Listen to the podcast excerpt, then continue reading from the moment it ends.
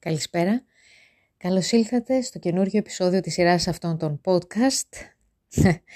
Ε, χαμογελώ γιατί έχω μπροστά μου ένα τετράδιο με τρεις σελίδες με θέματα, πιθανά θέματα, ενδεχόμενα θέματα που προκύπτουν συνήθως από κουβέντες που έτσι ανταλλάσσουμε και συζητάμε και ε, σκέψεις που μοιραζόμαστε και τελικά δεν θα κάνω τίποτα από αυτά τα θέματα podcast σήμερα, θα κάνω κάτι τελείως άλλο, δεν πειράζει, είναι η φλασιά που έφαγα ε, με συγχωρείτε για την έκφραση, απλά το, το, το καταθέτω έτσι όπως ε, μου, μου έρχεται.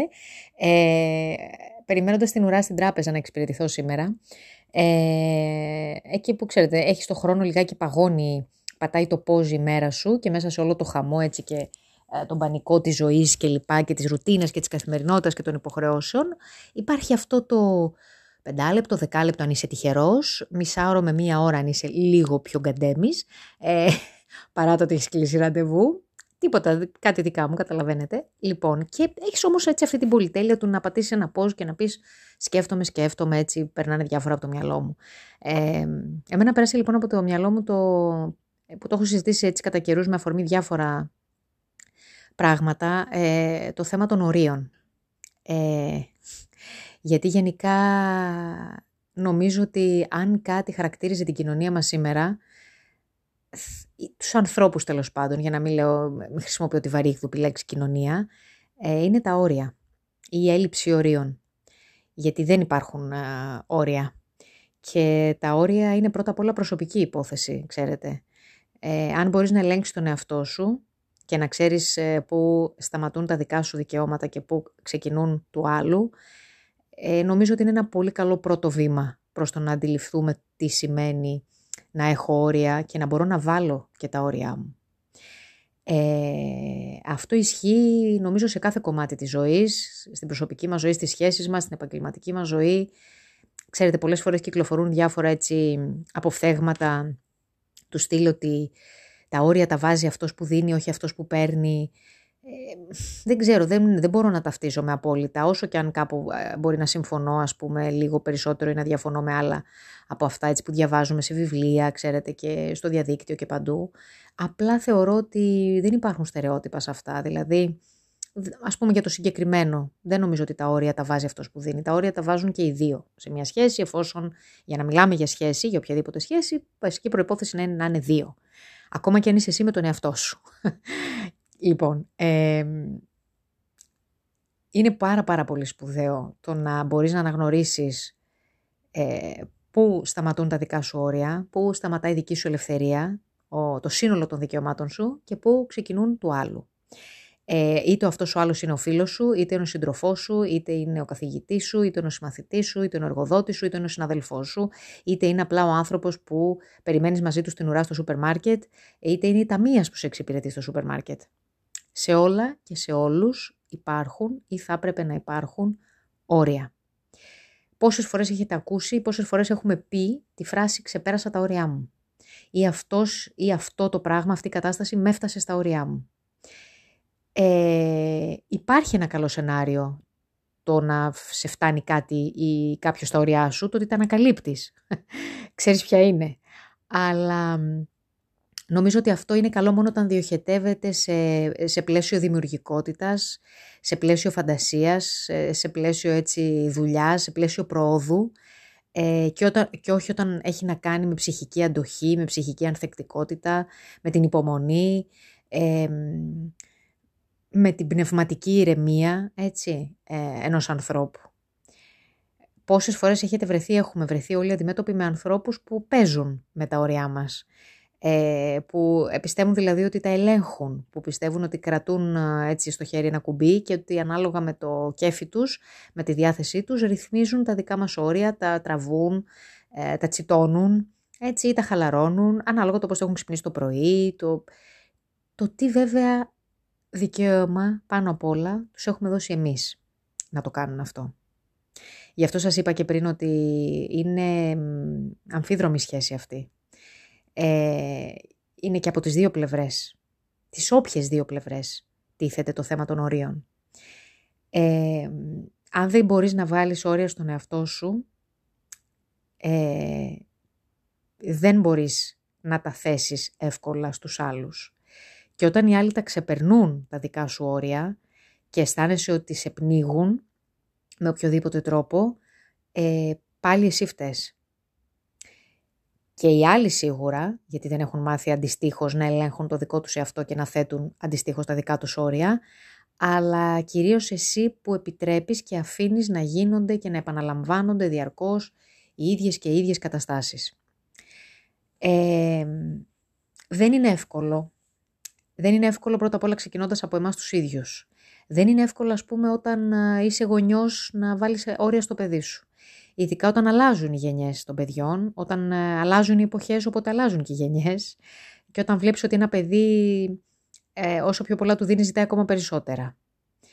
Ε, για τη σημασία των ορίων μου μίλησε πρώτη φορά και για το πόσο σημαντική είναι μια καθηγήτρια που είχα στο πρώτο μου μεταπτυχιακό, εδώ στο Ελληνικό Πανεπιστήμιο, ε, την οποία μελετώ πάντα με πολύ αγάπη, ε, η οποία μας έλεγε ότι, απευθυνόμενοι σε μελλοντικούς εκπαιδευτικούς τέλος πάντων, κάποιοι δουλεύαμε κιόλας τότε ήδη, ότι το μόνο που χρειάζονται τα παιδιά είναι όρια και αγάπη.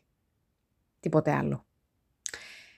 Και θέλω να σκεφτούμε λίγο τώρα πόσο όλο αυτά τα δύο πράγματα τα οποία χρειάζονται τα παιδιά τείνουν να ε, υποκαθίστανται από άλλα πράγματα. Είτε ηλική μορφής, ε, είτε πράγματα τα οποία εμείς θεωρούμε ότι μπορούν να υποκαταστήσουν τα όρια και την αγάπη, αλλά τελικά οδηγούν σε αντίθετα αποτελέσματα και τα βλέπουμε, μας δημιουργούν πρόβλημα, γιατί βλέπουμε στα παιδιά ότι κάτι δεν λειτουργεί καλά. Μας ενοχλούν πράγματα. Ή ας πούμε οι εκπαιδευτικοί βλέπουμε στους μαθητές μας ότι μας ενοχλούν πράγματα. Ε, με συγχωρείτε που το εξειδικεύω σε εκπαιδευτικό πλαίσιο ή σε πλαίσιο σε σχέση με τα παιδιά, αλλά είναι το κοινό με το οποίο έχω ως επιτοπλίστων καθημερινή επαφή, οπότε από εκεί αντιλώ και τις περισσότερες εμπειρίες μου. Μπορείτε όμως να κάνετε την αναγωγή ο καθένας στον τομέα του, ο καθένας στο κομμάτι της ζωής του που νιώθει ότι τον αφορά το συγκεκριμένο θέμα των ορίων. Ε, άρα, όταν βλέπεις, όταν είσαι εκπαιδευτικός και βλέπεις ότι έχεις μία τάξη, ένα τμήμα ή κάποια παιδιά συγκεκριμένα από ένα τμήμα, τα οποία είναι παιδιά που έχουν μάθει να λειτουργούν έτσι, χωρίς κάποιο πλαίσιο, χωρίς όριο, Άρα αντιλαμβάνεσαι ότι είναι παιδιά τα οποία γενικά λειτουργούν έτσι, γιατί δεν μπορεί ξαφνικά να πατάνε ένα κουμπί και ως διαμαγεία μπαίνουν στο σχολείο και θυμούνται ότι δεν έχουν κανένα όριο ή ότι πρέπει να τα ξεπεράσουν όλα και να φτάσουν αντίστοιχα και τους άλλους στα όρια τους και το κάνουν αυτό. Σημαίνει ότι ούτε στο σπίτι αυτά τα παιδιά έχουν συζητήσει για το τι σημαίνει όρια και για το τι σημαίνει ότι είναι καλό να υπάρχουν στη ζωή όλων.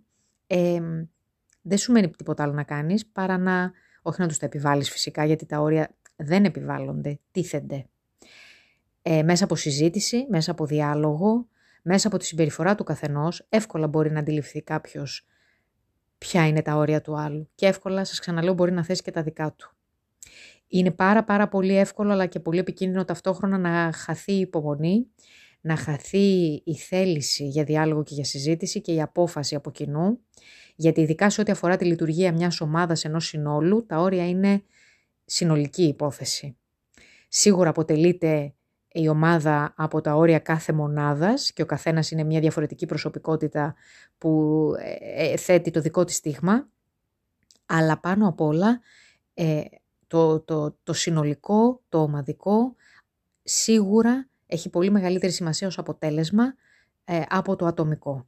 Πολλές φορές δηλαδή θα χρειαστεί να κάνουμε πίσω ή να υποχωρήσουμε, πολλές φορές θα χρειαστεί να ξεπεράσουμε τα όρια ε, προκειμένου, σας ξαναλέω πάντα με θετικό πρόσημο, έτσι, όχι αρνητικά, ε, για να, με, με γνώμονα το κοινό καλό, με γνώμονα το ομαδικό καλό.